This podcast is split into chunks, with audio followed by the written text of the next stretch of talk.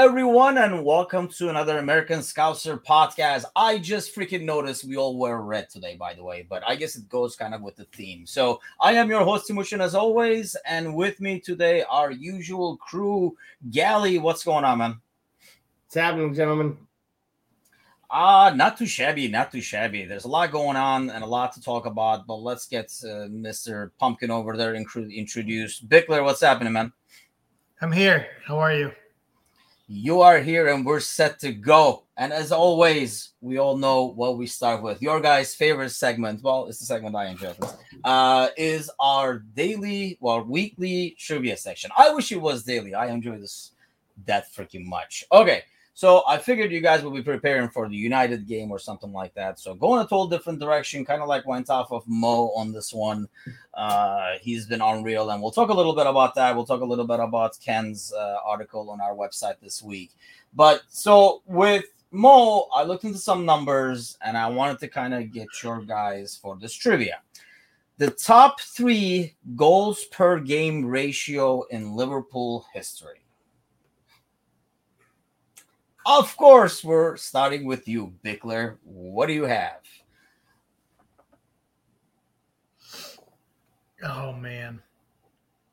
I actually kind of like when I was uh, I was like, ah, that's kind of like there were a couple of names I thought that will be in the top three. I mean, I'm trying to I'm trying to think back at how long some of these players were at the club. Uh, yeah, I should mention that. So the they would have to have at least played 100 games for the club. Let me go. All right. I hate this answer, but I'm going to go Owen. Hold on.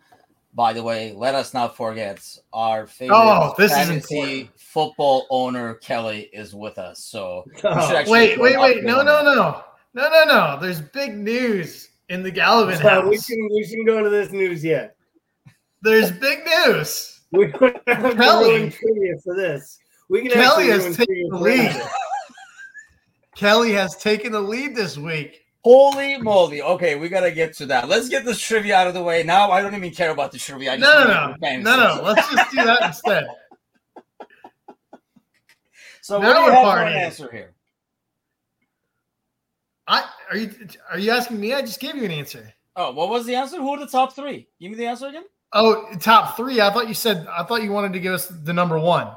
Oh no, top three, so that at least you can get a couple of them right. You know.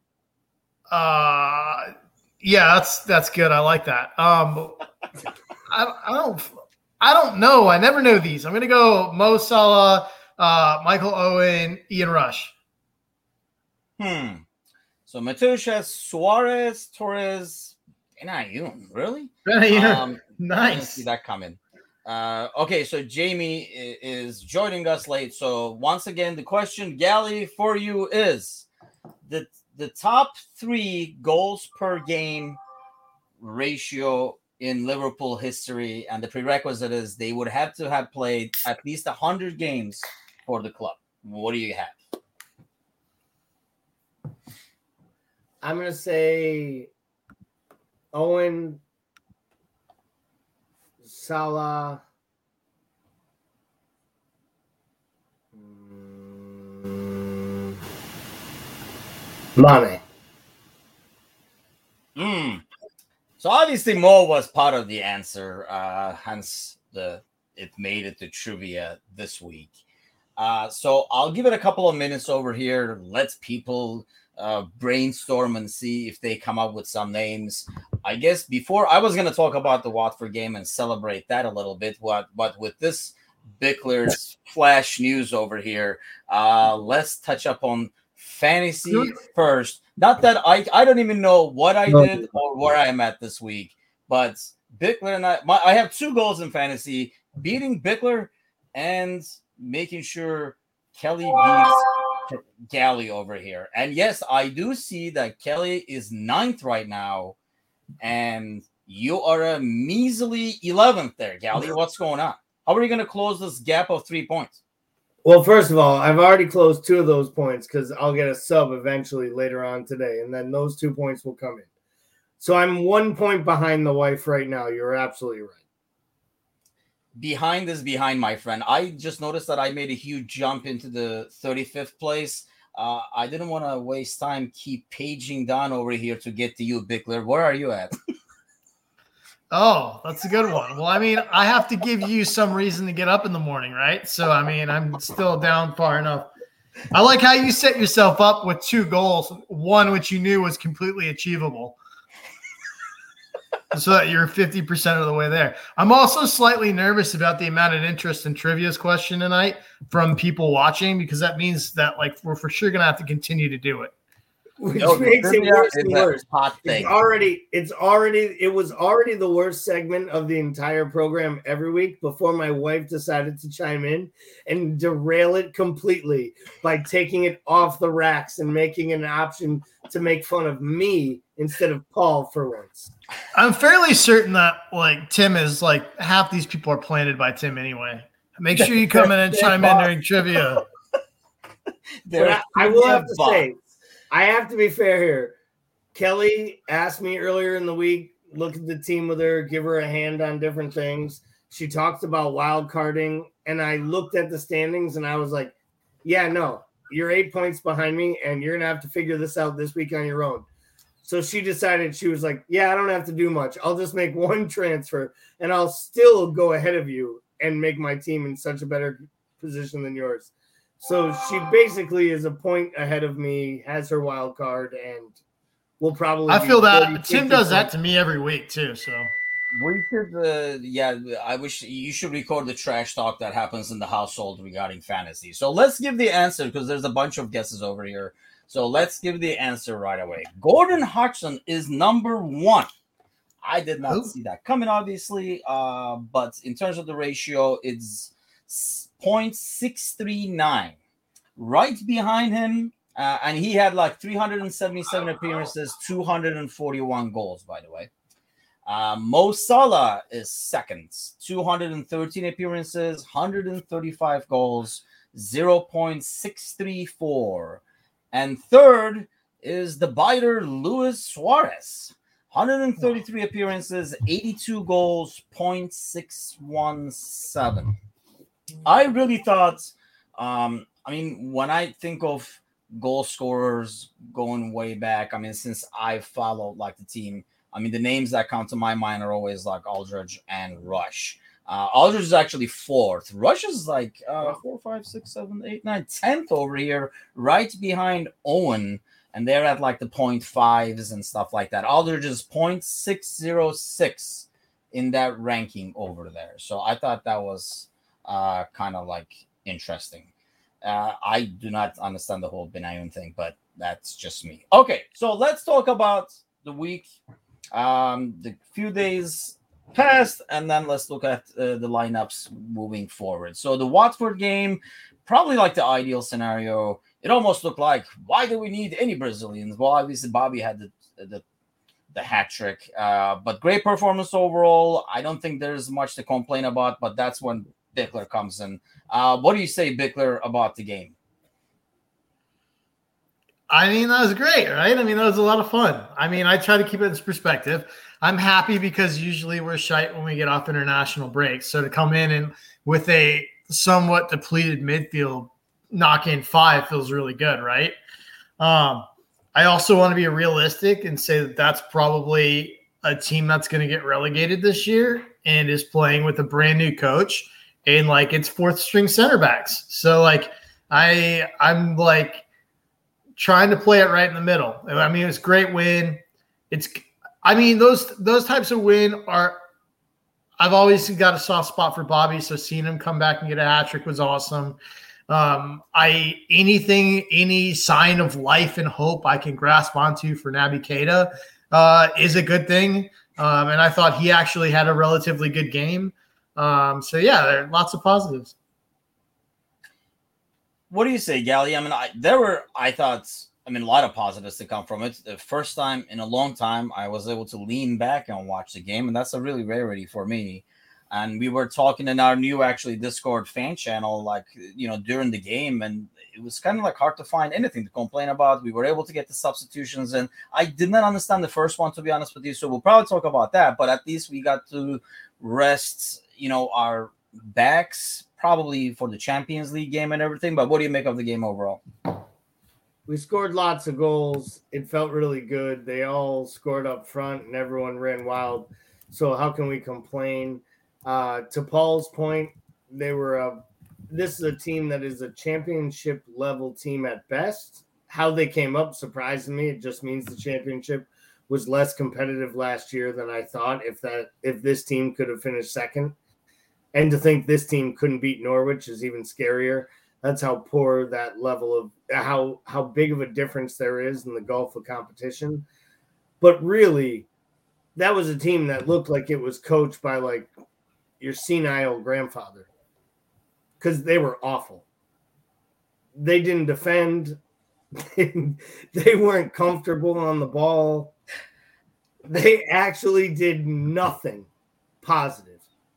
There was about 50 minutes where I thought the announcers were going to start talking about the most random things. It was like 20 minutes into the game, and they were already getting on with like the idea that this was a blowout and the game was still kind of close because you could just see the gulf of talent and just how the game was being played. So I don't know what to take out of it because there was moments of brilliance between Mo's pass, Sadio's finish, Mo's goal, Bobby being in all the right places, but really at any moment they could have just zoomed in on the manager and the Tinkerman himself looked as if he was like, Why am I here?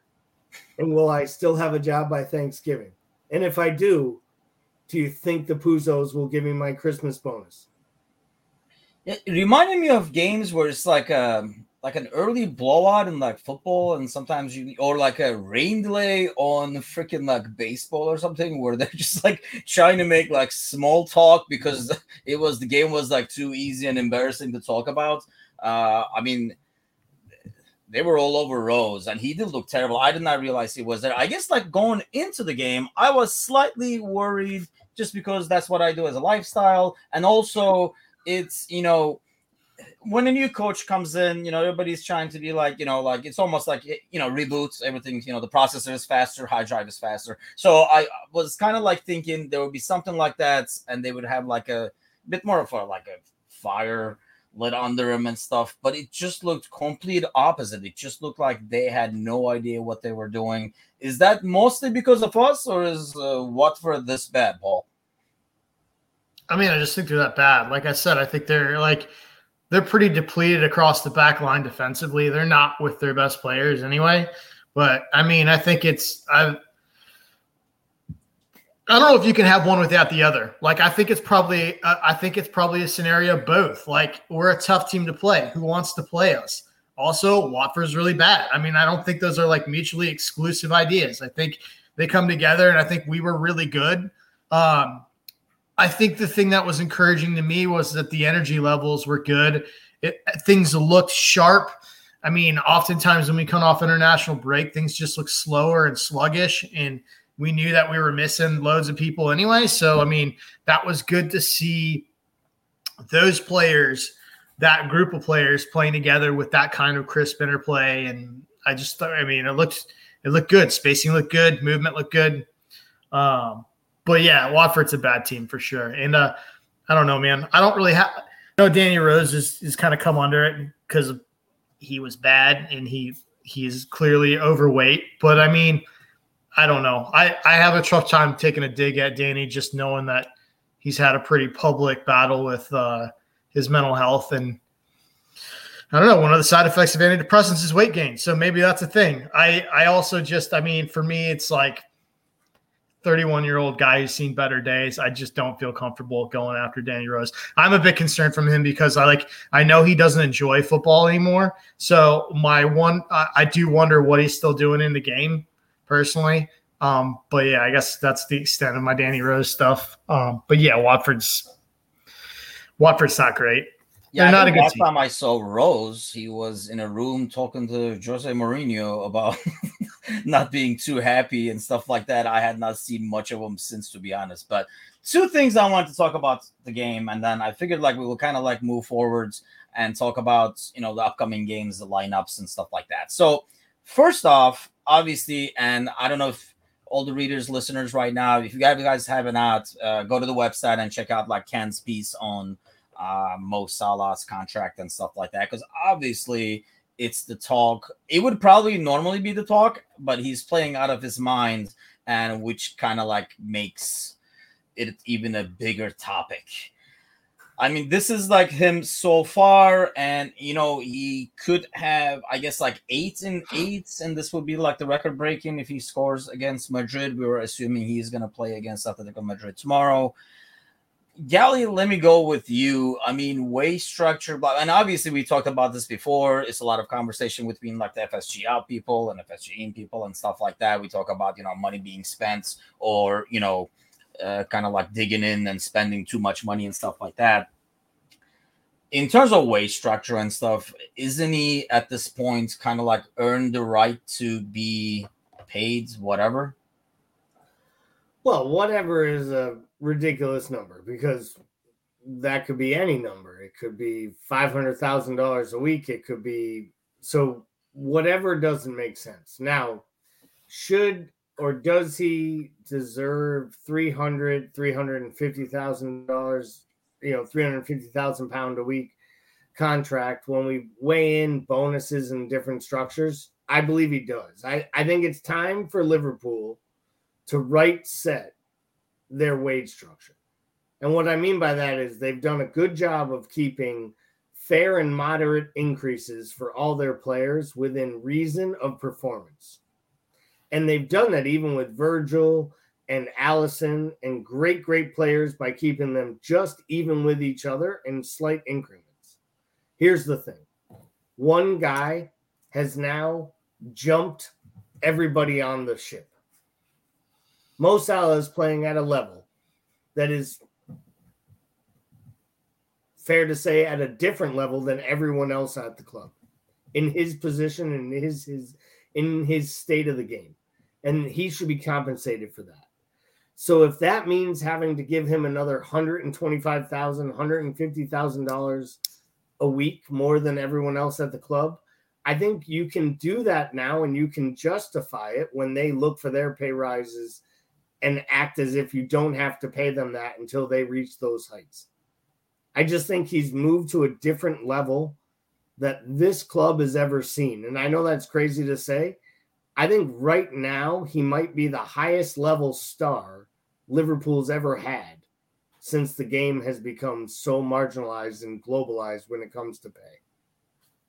It's almost like he's made it easier to raise his wages and be able to justify it though right paul i mean in terms of like the performance you look at you know he's like kind of like gally saying he's almost like above and beyond at this point so it's not like you know, it's very easy to justify and say, well, I mean, you see it on the field right here. Here is the money kind of thing. Uh, yeah, for sure. I mean, I, it, it's weird to me. I'm not like, I don't really understand why we're having such a huge conversation about his contract. I mean, he's got like two years left on his contract. It's still a ways out. I mean, I my guess it's a combination of the fact that he's clearly the best player in the world right now, and also people are short on avenues to go after FSG. I think it's a combination of those two things. Like, and, and probably the Newcastle takeover has something to do with it because like now everybody views this as a clear arms race, right? And we're worried about hanging on to our best player. Um, I think uh, our ownership has proven over time that we we work strictly off analytics. However, that being said, for every piece of data, there's an outlier. And I think that we've proven that we will pay over the odds for outliers, right? I mean, if you look at what we did the year we brought in Alisson, VVD, we, we look at all these things. I think it's like I have no reason to feel like this isn't going to be sorted. And the other thing is, I think people are, are, are, are forgetting that most of our contracts we have a we have a wage yes we have a wage structure but i think we're also forgetting that most of these contracts are pretty uh they seem to be a complex web of performance related bonuses in there depending on the player so you know like all indications, everything I've read is that Mo's actually making almost double his base salary based on his performance based stuff. So, I mean, it, it's all going to come down to the player. Like, what? Where's Mo at? Where's his head at? Is he happy here? Does he want to stay here? What does he think is enough for him? Right? Like, I don't think uh, Mo's a very unusual combination of power and humility, like uh, that we don't see in a lot of players. So, not to say that I think we're going to do him wrong or try to be cheap I don't think we will, but I don't think he's the type of guy that's going to come with two closed fists to a table either. So um, I just I find it I, it's weird to me that we're talking about this. It's two years out. I don't know. Maybe I'm just being grumpy. I mean, it's possible too. Oh, hey, I wear the grumpy hats, but you can be yeah. the one that's grumpy. That works. Uh, keeps the equation. I don't know. I feel like it's uh, maybe because of his performance. Uh, Newcastle. That's a good point. I just not that I see him going there. I feel like if Mo goes anywhere from Liverpool, it would not be in the Premier League. It would be, you know, either you know PSG or you know. I can't see oh, him going anywhere. To be perfectly honest, I, I cannot see him going no, anywhere. It's, it, it, it's purely yeah. it's only it's only Barcelona or Madrid, and he wouldn't go to Barcelona to be broke and play with a bunch of 18 year old kids waiting to win. And maybe he might go to Madrid someday if he really wanted to do that. But honestly, is he ever going to have as much enjoyment getting whistled at in Madrid in all white by fans who can barely pronounce his name and could care less about who he is or what he's about than he would be at Anfield on a Sunday afternoon getting screamed at by 50, 60,000 people singing his name. And it, it won't be the same. It won't be the same if he plays in Germany. It won't be the same if he ever plays in Italy again. He knows what he has here. He just wants to get his money. He deserves his money. He'll get it. I think so too. I feel like this is going to be sealed pretty soon, and you might be right, Paul. It might be just some, you know, uh, fuel to the FSG conversation and stuff too. So let me get to the second one. I want to read, like, I kind of want to get your guys' take on this, and the, like the listeners right now, and people online as well. What maybe it's just a defender of in me, but the call, the offside onside call on our third goal uh, where you know the defender like kind of like makes a lunge because Mo is coming behind him. Who is it? In, who's in an offside position? But with the new rule, that is not called, similar to Mbappe's goal fiasco over there. What do you guys make of this rule? Because I think it's ridiculous. Maybe because I think as a defender, but I feel like if Mo is not there, the guy does not make that lunge. Hence that you know bad back pass, and obviously like Bobby just like slams it in, obviously, but Yali, what do you say? I just I don't know. Like I was like when I saw it, and then afterwards they were showing the highlights. Even Stitch did not get the treat right away because I was like, bro, this is gonna get called off. No treat for you yet. So he's waiting. I'm waiting. We're watching, and then I was like, oh, I guess it's a goal. Here's a treat. Uh, so what do you make of it? All right. So I scored dirty goals all my life. Goals kind of like that, bouncing off goalies after after other defenders wanted offsides. So I'm an offensive player, so I'm going to say no offsides. But that's just being biased. The truth of the matter is they changed the law. They changed the law to get rid of the ambiguity and to get rid of the subjective subjectiveness of it. So for that, the referee and VAR in that matter did the right thing in calling that a goal. They changed the law to say we don't have to worry about the player from behind if he or she did not play into that play, as in had direct contact with the ball, make motion towards the ball, or come in direct line of the goalkeeper or defender in playing that ball. The defender's actions are theirs. So he kicks the ball back to the goalie, it bounces off him, and Bobby taps it in. It's a goal. See, I, I have a problem with the law. I understand yeah. they're following the new rule. I have a problem with the law. For example, like you know, like boys are saying saying like not offside, Mo was not involved whatsoever. I totally disagree with that because as a defender, that dude knows Mo is lurking behind him. Does he really you hear know? footsteps. So if you know somebody's behind you, it's almost like you know, like when the cross comes in, you don't know if somebody's behind you. You kind of hit it out to the corner anyway because you don't know what's behind you. Over there, he does not lunge to the ball if Mo is not there. So Mo is in the play, and that's the part I guess I had a problem with, and kind of like not a big fan of like that adjustment because I think it makes it even worse. And I know somebody was asking online. I think it was in the I can't remember which group it was in, but how was that any difference than when they take a shot? I think it was the Everton game, took a shot, came back from the goalie to the wide side. The guy kicked it in. It was a goal, but he was offside because when the shots came in, he was in an offside position. How was that an indifference? He was not in the initial play. He's just tapping in a rebound. Am I just thinking too much as a defender over here, Paul? You're the striker, so you give your angle there. Um, I mean, no, I agree with you pretty much. I mean, I think it just comes down to the fact that, like, why are we doing, like, what are we doing? Like, are we now changing laws to make things simpler and less ambiguous for referees, even if it doesn't make sense for the game? Like, that's my problem with it. It's like, we're doing we're we're trying to clean up the refing, but like it, it really like that's not that's not how football's played, and it's confusing for the players and I agree with Tim that like, you know, like I don't think that move is made if if he doesn't either sense that Mo's there or figure that Mo's there 99% of the time. So um yeah, I, I think that's the I think that's what the majority of us are sort of agreeing on is just the fact that like it, by law the call was right, but should that should we be should that be a rule that like it just doesn't seem to to really mesh with what we've done um, historically in football. Yeah, I mean, David Jennings is a good point. I mean, it's too much to put on the refs to interpret if a player is interfering with play, just make it based on actual contact. And I understand that that probably helps them out, but it goes back to my original question then why is the guy that's coming up? I mean, I guess Mo never came in contact over there, so that would be the difference compared to like a rebound and stuff like that. I I know. I just don't like the rule. Like I said, it could just be the defender in me. I just want the guy to get like kind of like everybody's take on it. Go ahead, Gally.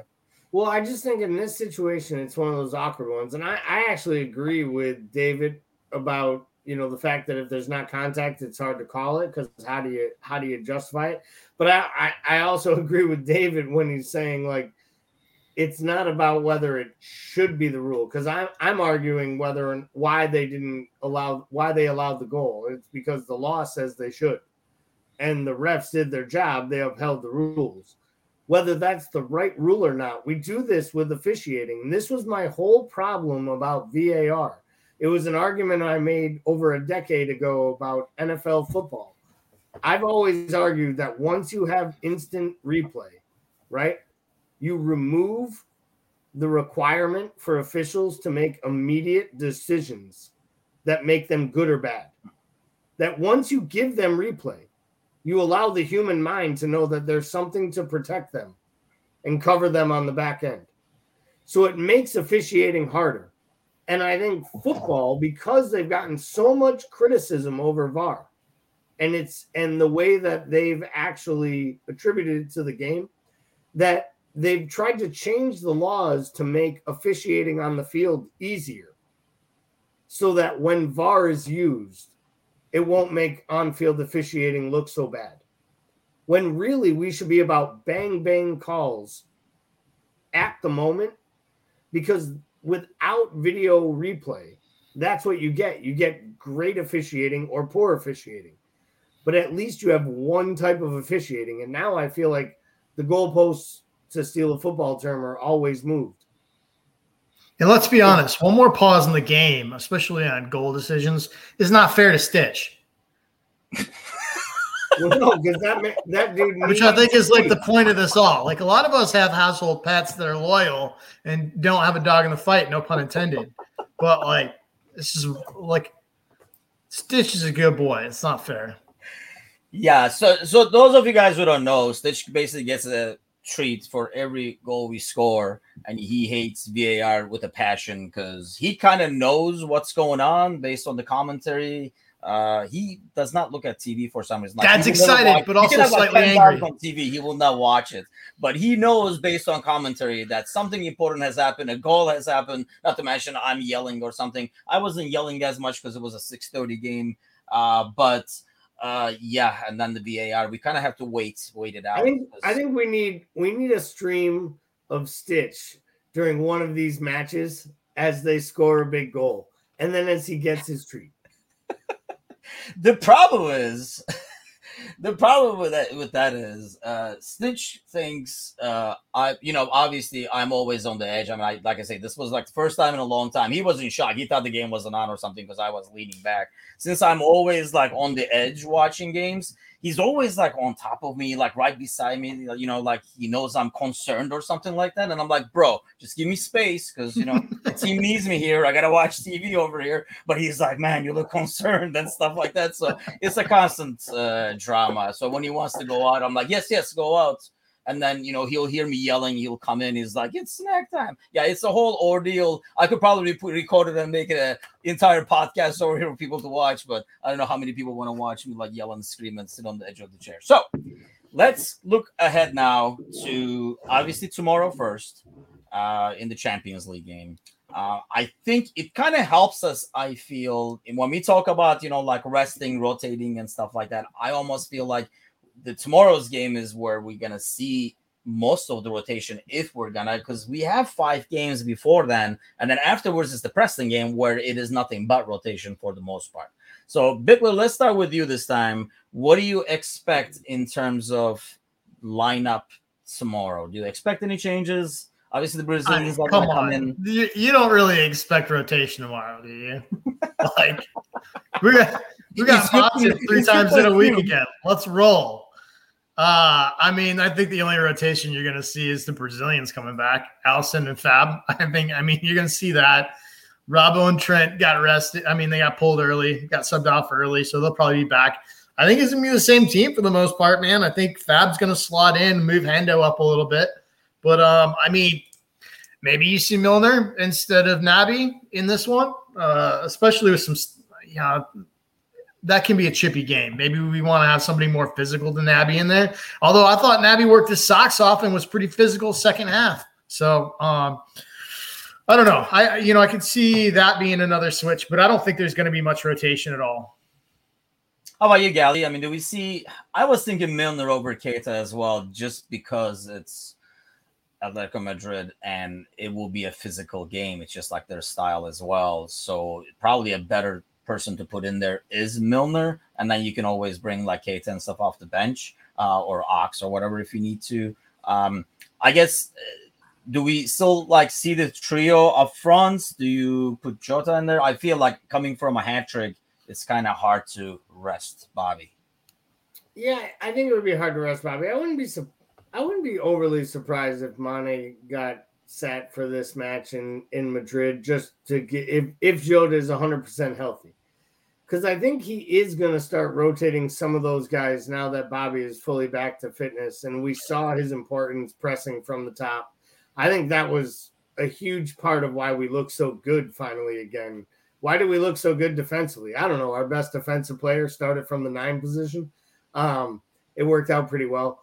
But I, I could see Bobby starting I also think it's two days, so I think he could switch up a few different things. I'm with Paul. If if there's rotation, we'll all be shocked. I think there should be. I I think I think honestly that probably Gomez should probably start at center back with Van Dijk um, or Konate, one of the two. I, I think Matip should be rested before the United game. I just think asking this many games is a little too much early in the year, but I think you play as tough as you can in the midfield.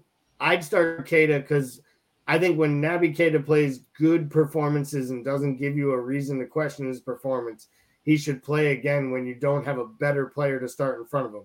And if that player is James Milner after playing 80 minutes, including 25 at right back when you could have taken him out, if he had to start in Madrid, he should have come out on the 60 minute mark. And you should have brought Neco in at that point. Why send him to right back unless you were planning to give him a break in midweek? I found that substitution confusing. I was almost glad in a way, especially you know we talked about like Robbo, you know, playing nonstop for Scotland during the break as well and stuff like that. And it was probably you know good to get in the rest, and you know the Greek Scouts are out there playing. I was shocked to see. Okay, like you said, if you're gonna put Milner, if Neco was available, why why didn't he come in initially? And I know Milner was not too happy to come out. I didn't know if he was not too happy to come out because he wanted to keep playing because it's kind of like a fun game to play if you're up 5-0 and you know things are rolling. Or it was maybe he thought the same thing. He was like, shit, if you're gonna put Neco in, then why did you make me suffer as right back? Because I'm sure he does not enjoy uh, playing right back. I think in terms of rotation, and David Jennings mentioned the same thing, uh, risky playing Milner twice a week. I mean, in terms of when we talk about risky playing a lot of times. What's the first name that comes to mind? Bickler? I don't know. Why? Oh, I thought you'd be all over this. Uh, Matip is was probably my biggest concern because I mean he is key to that defense yeah. and on the ball as well. Uh, but man, I worry so much about something happening to him because I really feel like he's has been over the season like one of the best overall performances. You know, if you look at game by game and give people ratings, I would think his average will be pretty darn high. He's basically the only person above him right now for player of the year at Liverpool is Mo. Period. Yeah, I would agree to that because I mean, in terms of consistency and what he's done and what he's brought, I feel like yeah, he has been, you know, like instrumental. Like you know, we gotta bubble wrap that guy because he's the one that, if anything, could get hurt. So, do, but at the same time, is, this is does not sound like a good game to kind of like uh, trot out Gomez or even like you know put Konate in there with you know not enough experience. Are you? I know you're like the main concern when we don't do rotation is Matip. That's why I figured you'd be all over it, Bickler. What do you say? Yeah, I yeah, maybe it was too obvious. I was like I think I was still in trivia. I think I'm still in trivia mode. But yeah, I mean, obviously that's a huge concern for me. And um I think we all know this since the last Champions League match when I flipped out and everybody was telling me to calm down. So yeah. So I'll just say this. This is the match I think is the game for the rotation. And the reason is is they actually don't attack from any form of uh, pressing style. They're Atletico is going to try to do what they've done to us every time, which is either sit back and wait to hit us or hit us on set plays, etc. So I think this might be the game where you have to rotate. This might be the game that's destined to give them a break because I'm pretty sure that if Gomez gets in there with Virgil and a couple, you know, and they set everything up, I think we'll be fine in the back four. At the end of the day, we really need to make sure he's healthy in March and April and May. More importantly than picking up points. And that's the thing. Cosgrove is saying that you know he says Matip gave me to United and you get ten days off, but I don't think Joel controls that. yeah, well, here's the other thing: you didn't have more. to. The other thing is you didn't have to start him versus Watford. I mean, let's face it, Watford hasn't lit anyone up this year, and like doesn't look like they're going to. Like, you know, so if you like, you, you don't have to rotate. Like, you know, this doesn't have to be a rotational week. You can split this thing up. There's enough chemistry with that team, like, and spot start some people. That's my problem with it. Like, like if you're gonna complain about not being able to rotate Matip, like you can't do it versus Watford. Like, I don't know. And I think we kind of say that in terms of like you know being okay with rotation i mean uh, do we agree that this is does not look like a must win? Uh i'm almost i i think at least to me not only because it's the league but it's i think it is because it's united. The weekend game is so much more important so i rather keep that ahead. I think one thing that helps is the fact that it's five days away and kind of like when yeah jamie harrison saying you know the fact that we get five subs enables us to kind of like you know if Klopp does it. Does that does that matter though? I mean, they're saying five subs is massive. Is it massive when we don't ever use five subs? Is it massive played, when we don't sub before the 80th minute? Like we played 48 hours ago, and we've seen the guy play with it three, two, three times in a week, and then we've seen him pull a muscle and be out for six to eight weeks, and we've seen it four times in his four years here.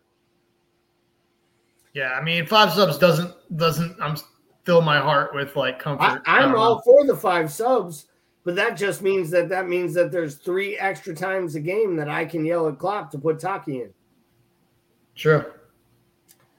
I mean, and be, dis- and be disappointed. Like, insist on this three sub thing so that maybe we get used to more of a rotation. Because I mean, just think about this weekend's game, and I know we say you know like Klopp waits a long time, and he does. That's probably you know one thing that you know we've criticized him on the past over here on the podcast several times in terms of waiting too long to do substitutions. Even this week, I thought I understand once you use the third one, you know, and if something happens, an injury, now you're down to ten men but honestly, against Watford, it looked like we could be like eight guys out there and we'd still be fine. So why wait that long even well, to, you know, take Milner out and stuff? They they were playing with basically seven and a half men after halftime. And and one and a half was Sissoko because he was the only person after half that touched the ball in the entire second half. And each time it was just kicking our defenders on the back of the hill as they as they got rid of the ball because he actually was trying. Like Sissoko was the only player on the own on their entire team in the second half that put a step forward or even tried to do anything for them. I mean, really, that Watford team looked like they're ready to play in the championship already. They sure did. I don't know if Ranieri is going to be able to turn that thing around. I mean, make Sarr the new Vardy or something like that, but it just they just did not look like it's a lot of rejects came together to make one big team, but I don't know if that's going to pay out for them in the long run. So let's do some score predictions or at least result predictions for tomorrow's game. First, Bickler, let's start with you. Uh, what do you expect out of the game tomorrow before we move on to the United game? Uh, I will go 1 0, good guys. I think it's going to be cagey. It's going to be disgusting, like most Atletico games. Uh, and it's not going to be fun to watch. Yeah, Ali, what do you have after this very optimistic, pleasing prediction over here? What do you have for a prediction tomorrow? So I'm to do something I haven't done on this podcast yet. I'm to I'm to predict a draw, scored draw, one one. I was gonna go with one one two, and I hate to say it, I think I would be okay with that if that game ends. I guess depends on how that one one comes about as well. Uh, but I think as a result, uh, I would be okay with that. Obviously, the good thing about you know somehow pulling a win tomorrow would be golden down the road, so that you know when we come to the you know the fifth and sixth game in the group stages, maybe we will be able to treat it like a League Cup game and not throw starters out there like we did. Like of course, I this is gonna get Bickler going over here because of the Jota uh, injury. Like, but I just, how, how do I get criticized? How do I get criticized for being negative and not like positive enough? And then you guys can like predict draws. Man, well, this is some bullshit. I'm wearing the ground hat. That's why it kind of goes with the theme today. I wouldn't be that surprised if tomorrow's a nil-nil draw. To be honest, I can see this being an awfully ugly match where both sides play bo- play it tough both ways, and it just there's nothing happening. Because I think they're gonna sit back because this isn't a great Atletico team. Like they're not playing great to start the La Liga campaign. They aren't scoring a lot of goals. They have this weird thing with Griezmann back and Suarez. It's still not playing well, just like it wasn't in Barcelona. They don't know what to do uh, with the young talent that they have. You know, João Felix still isn't working for them, and they don't know if he should come off the bench or start. So I, they're an awkward team in transition, but they're still the type of team that makes it awkward for us. Yeah, and that's the thing. I think it's a rare team that matches our physicality.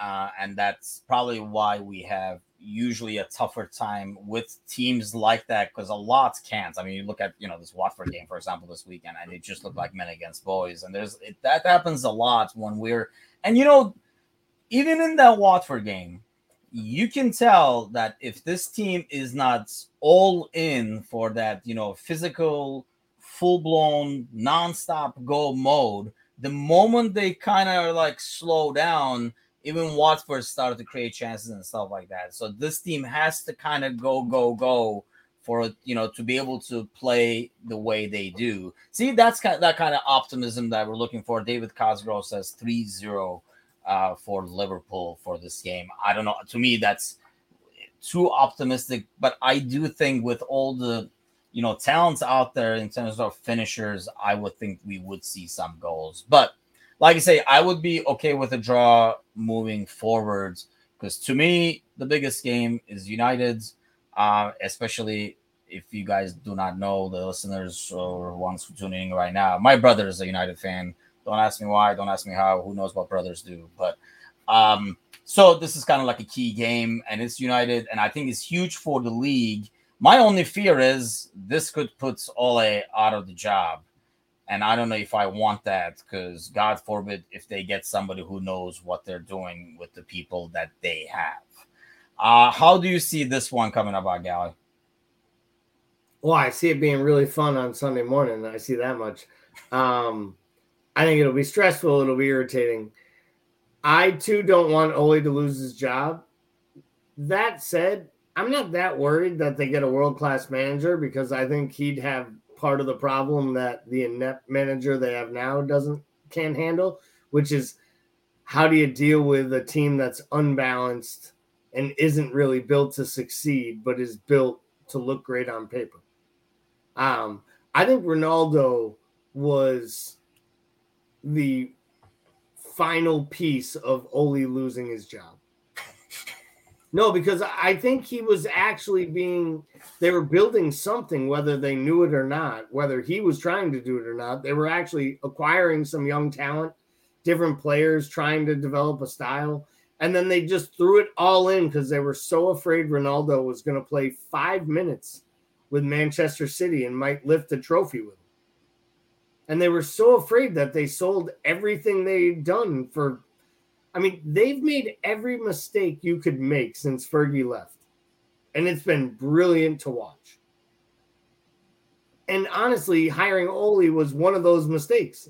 But somehow getting Bruno, getting Pogba to start playing well, signing an older Cavani to bring stability, bringing up Greenwood, they were starting to put pieces together. They lucked into Varane it looked like they were putting some pieces together and then they go out and they drop it all in the middle push all their chips in and say yeah we'll we'll bring in ronaldo. That'll make us better. And it's completely rolled backwards. I honestly believe they are worse than they were in week two before they had signed ronaldo. What's your take Bickler? i mean the odd thing is you know obviously it doesn't fit what they want to do and but here's the thing. I mean, obviously, if you're gonna go out and get a player like Ronaldo, you're not gonna expect Ronaldo to change now. First of all, after all this, and that's not why you're getting him. You're not getting him so you can mold him into to fit your team. You kind of have to adjust everything you're doing to fit Ronaldo because you have one of you know the all-time best players on your team, even though he's a lot older, obviously, but still, you know, the dude is good and in shape and everything like that. But he's never going to be the guy who's going to press and stuff like that. So you have to change everything around him. But if you look at it, he still has a bunch of key goals for him because really, otherwise, they're kind of dreadful. Maybe they would never be in those situations for Ronaldo to score and save them if you know he wasn't there and they had like a proper team that plays as a team. But at the same time, you look at the other side of it, and I know, like in terms of like you know, you talk to a few United fans and they're like, well, I, you know, he's the only guy who has like has finished this year. So, what do you make of that experiment? Obviously, they just got him so that he wouldn't go to City, clearly. But what do you make of it? I mean, I think it's handcuffed that team. I mean, even though he's scoring goals, if you look at the goals he's scored there, a lot of them are just, you know, he's a smart player. He's played for a long time. He knows where to be. And when the ball drops, I mean, a lot of those things are just clinical finishes from very short distances. Um, the axis of that team and what made that team successful is Bruno Fernandes. And essentially, all the flow is going through Ronaldo at this point. Um, and it's all forced through it. And Bruno is trying to force the ball through to him. So, I mean, I'm fine with it because to me, they're a thousand times harder to play against when when everything is actually going through Bruno. Um, so, fine with it. I mean, Ronaldo's annoying. He's like he's just super obnoxious. I mean, so I, I think it's almost like watching like WWE. It's a perfect fit for going back to that that team that way. And then, I mean, I'm I'm good with it. Um, I I don't know if I'm like as far down the scale as Cosgrove, where I think everybody on United are shit. What scares me about United is we struggle with teams that counter against us, and they have a ton of pace. So that's the thing that scares me about United. Got a ton of pace across the board up top. They can counter us. Um, so that's the thing I would worry about us. The one thing that makes me feel better is knowing that Ole is not a tactical mastermind enough to copy Brentford and Chelsea and City and the teams that did a good job of like sort of pinging that ball into the the right side of our defense consistently. So here's the hoping he doesn't copy that. We should be fine. But I think like the biggest criticism he gets, like if you ever, you know, watch, you know, like United fan station and stuff like that, and like listen to United fans, is the fact that with all these players they have, uh, like world class players in midfield, like Pogba and you know Bruno and stuff like that, they still play this like ridiculous long ball all the time.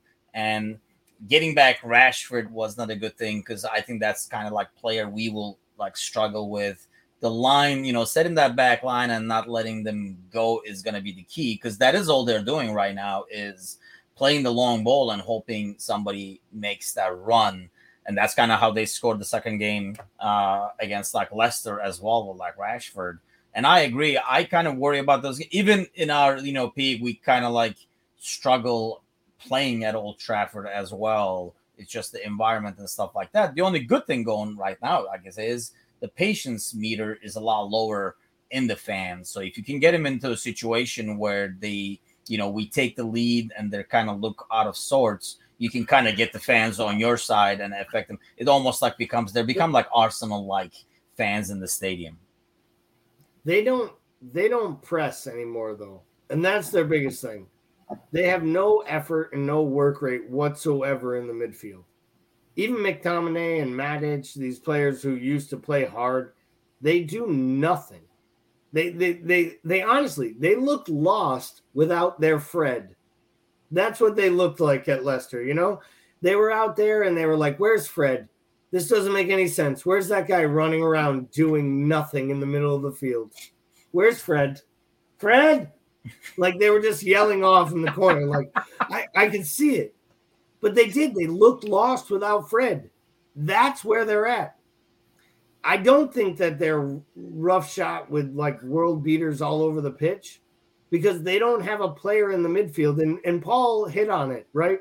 He talked about Bruno Fernandes, But here's the thing we all watched the Euros, right? Portugal looked a good side at times when Bruno Fernandes is sitting on the bench. You know why?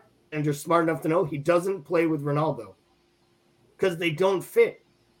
Because each of their weaknesses is not doing enough on the other side of the ball. So I'm not sure that Ronaldo and Bruno Fernandes will ever work. So what United did was go out and hire and re-sign a legend to make sure he didn't embarrass them across town. So they could marginalize the best player they had signed since said legend left. Thank you, United, for hiring Ed Woodward. And good night. Yeah, and I think you know this entire summer with all the protests and stuff, they almost had to kind of go out there and spend money somewhere, anywhere, you know. And then when you know they got Sancho, and when the opportunity came, uh, Woodward and all, they were like, "Yeah, I guess might as well. That will keep the fans off our back a little bit, they- and you know that makes like the Glazers fork out a bit more money for a little bit." But so this is a good question. So David Cosgrove says, would anyone off that squad start in our 11? And he says he just does not see it. It's a good one, and I know it'll be controversial. So let's throw Bickler under the bus. Bickler, what do you have? I mean, you know my answer to this. I know that's why I'm I, coming to you. I think I think it is so. I think it is rose tinted glasses that everybody puts on when we look at this team. Like nobody likes this answer. I know he's not a likable guy. Bruno Fernandes walks into any starting eleven in the entire world. He walks into PSG. I don't. I'm like I don't care. Like he walks in the city. Like he walks into any starting eleven in the Except entire world, in my opinion. He walks in every starting eleven but Portugal with Ronaldo. Well, you know what? I, I don't even consider that a football issue. I consider that a political issue. Like Just straight kidding. up. I think that's politics. But yeah, I mean, and I think it's laughable how hard Liverpool fans work to discredit Bruno Fernandes since he's joined the Premier League. He's tops in the entire Premier League in goal involvement. I don't know if that's like I, maybe he lost that with Mo's form and Ronaldo coming in the last month or two, but um, like everybody makes a big deal about his penalties, but I mean, if you look at statistics across the board, he's the heartbeat of that team, and I think he walks in and he makes any team better. I agree, and this is always like a kind of like a tricky question to answer because you know you look at what the player is and what they're doing now, but I think, yeah, I mean, as the third midfielder, uh, Bruno would be unreal. I mean, we constantly, you know, talk about, you know, instead of Keita having Bruno over there, for example, nothing against Keita, but will be an upgrade. And I know, here's the thing, you know, you look at how Bruno plays now, but you look at how that team plays now in United. I feel like Bruno, if he's playing on this team, would fit with the rest of the team when it comes to, you know, like the running, the pressuring, and the defending that we require out of the midfielders. I mean, he was a player that, you know, was rumored with us back in the day. And I we work, I mean, I know I was partially hoping that we would go for it uh, we did not end the season after obviously he came to United, but I feel like out of that 11, you know, Cosgrove mentions like, you know, uh, I mean, definitely not Maguire, uh, especially not in his recent form. Uh, and I don't think he's like a good fit overall. Um, and the other Casey players, yeah, you can like see them go in, but not replace some of our players like Rashford and stuff like that. Do you take him, Gally? No, I, I, I I question what. Well, he wouldn't play for our side because he, I don't believe that Bruno Fernandes could play in Jurgen Klopp's system, which is why he's not a Liverpool player, in my opinion. I, I don't think he could because I don't think he would press enough. I don't think he would defend enough. I don't think Jurgen Klopp would play with four attackers, which is what you have to do to have a flair player play like him behind the front three.